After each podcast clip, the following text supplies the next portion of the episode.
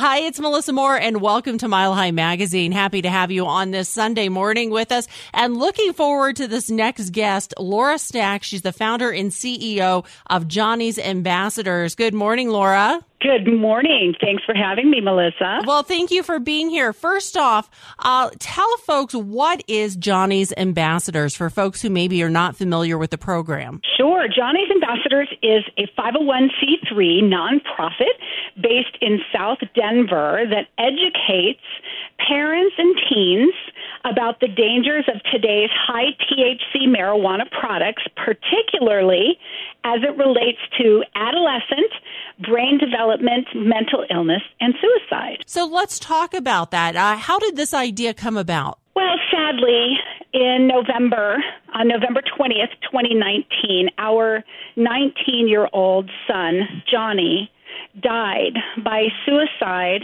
after becoming psychotic from dabbing marijuana concentrates called wax. And mm-hmm. many people are not familiar with the term dabbing, but sadly, uh, he thought the mob was after him. He thought the FBI uh, was going to arrest him. He thought his dorm room was bugged, and after using these concentrates, became very paranoid and sadly ended his life. So, six months later, um, after talking with many parents about what happened and having them all say, I have no idea what you're talking about. What is dabbing? Mm-hmm. We formed Johnny's Ambassadors because as a parent, I wasn't even aware of what was happening to my son and it took uh, five years on this journey with him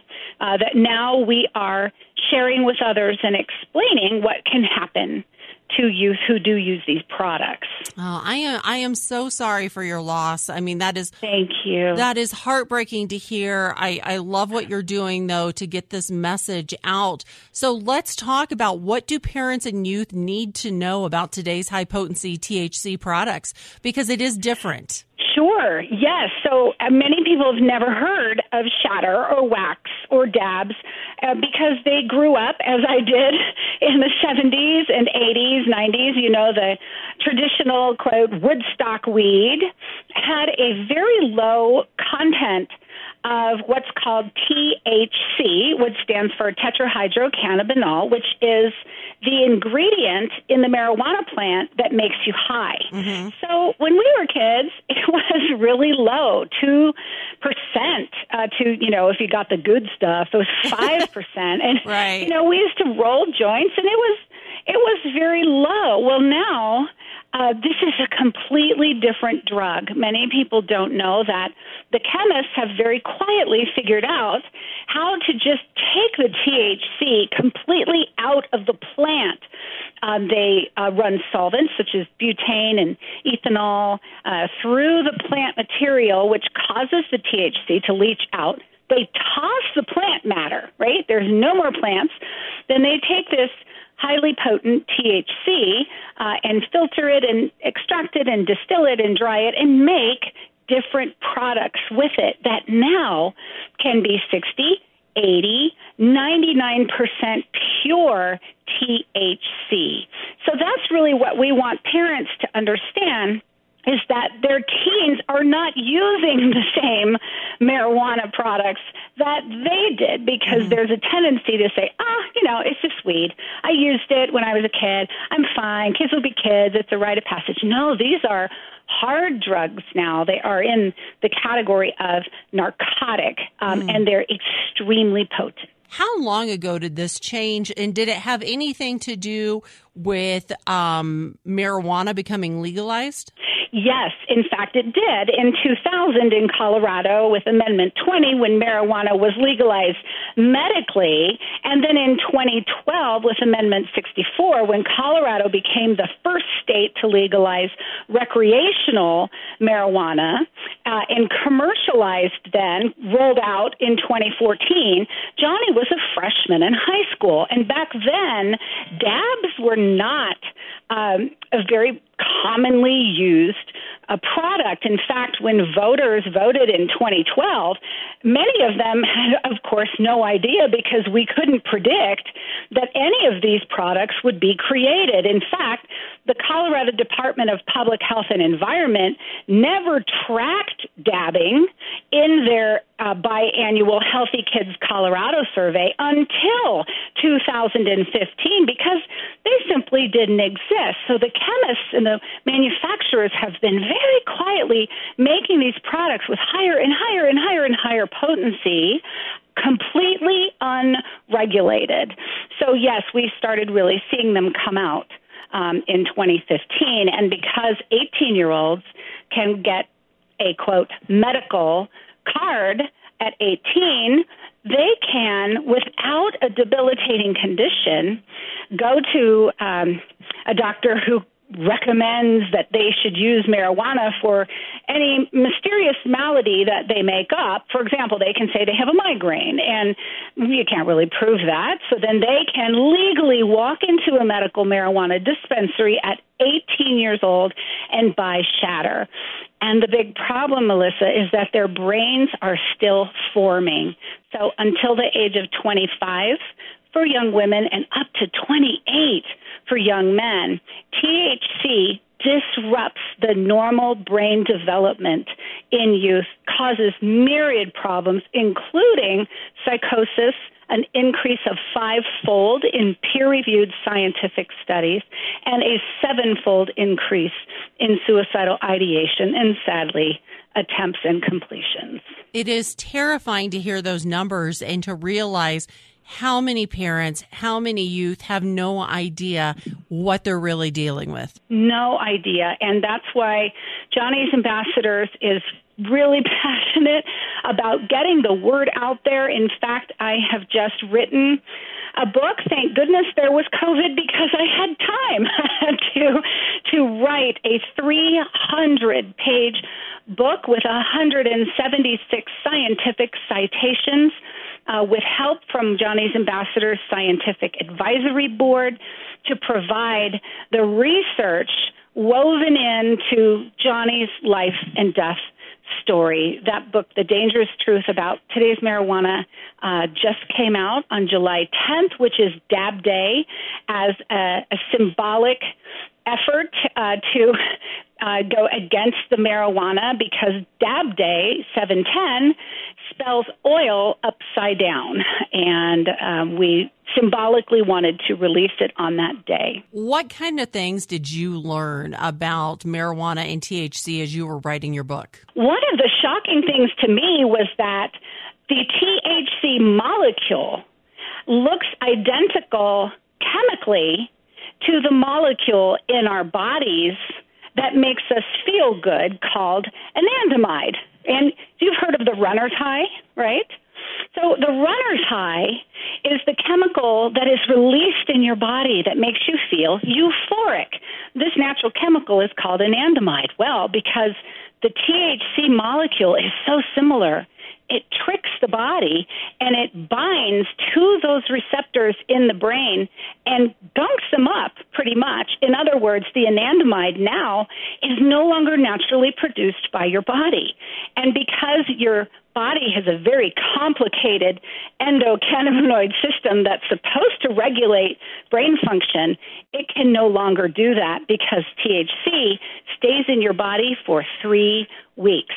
And that is what causes problems. We see in MRIs that there is thinning in the prefrontal cortex in youth who use THC because it can't form naturally. It's very scary. What kind of research, what kind of numbers did you see as far as like the youth here in Colorado and the percentage that are using THC products? When you look at youth, um, and you can go to the Healthy Kid Colorado survey, we see that in 2019, smoking is down and everybody goes, "Oh yay, children aren't smoking." marijuana as much. Well, but you have to look at the other statistics that show that vaping is way up, dabbing is way up, statistically significant, eating uh, is way up, and sadly, there are a lot of very strange ways that the marijuana manufacturers have figured out to get THC to our children. There are unbelievably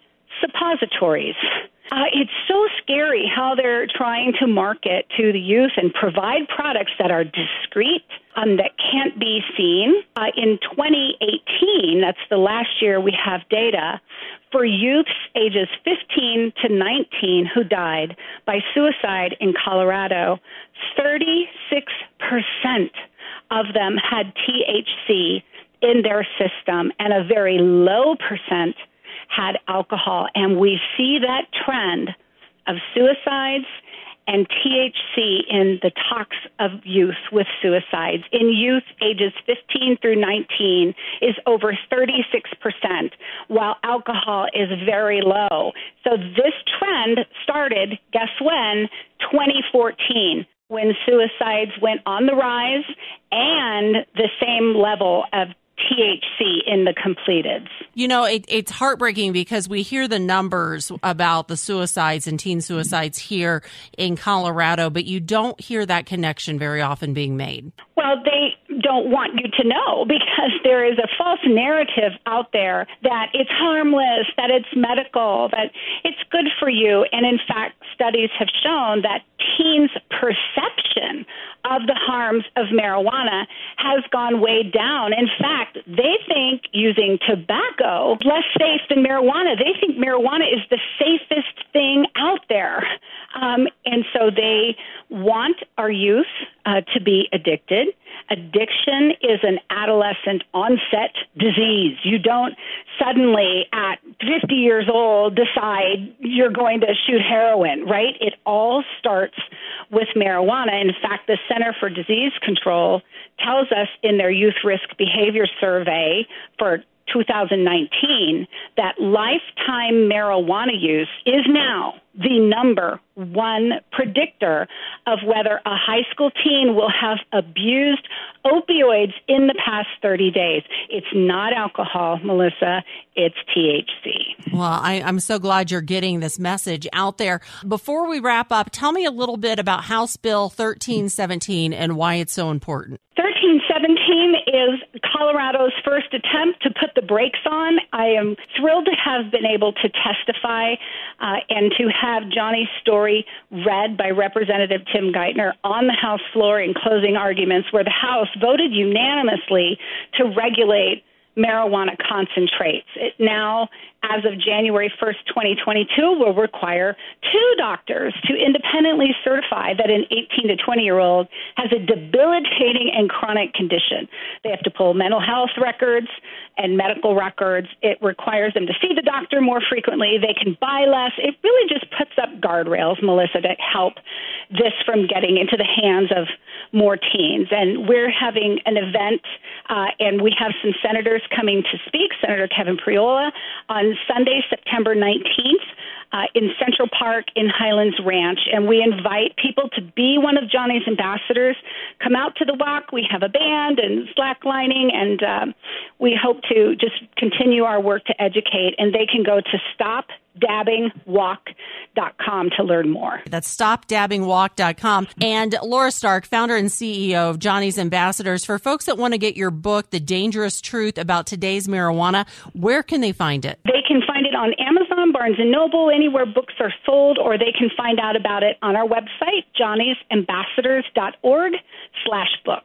And for folks who also want to get more information on all the things that you've been sharing, maybe get it into their child's school, what can they do? The best thing to do is send a copy to your high school principal, as well as your healthcare teachers, the counselors, any of your legislators that you have a relationship with. Have them read the book. It's it's shocking and startling, and hopefully They will get copies into their libraries and have me come in and talk to their teens about what happened to Johnny and share his warning. Three days before he died, he said, Mom, I want you to know you were right.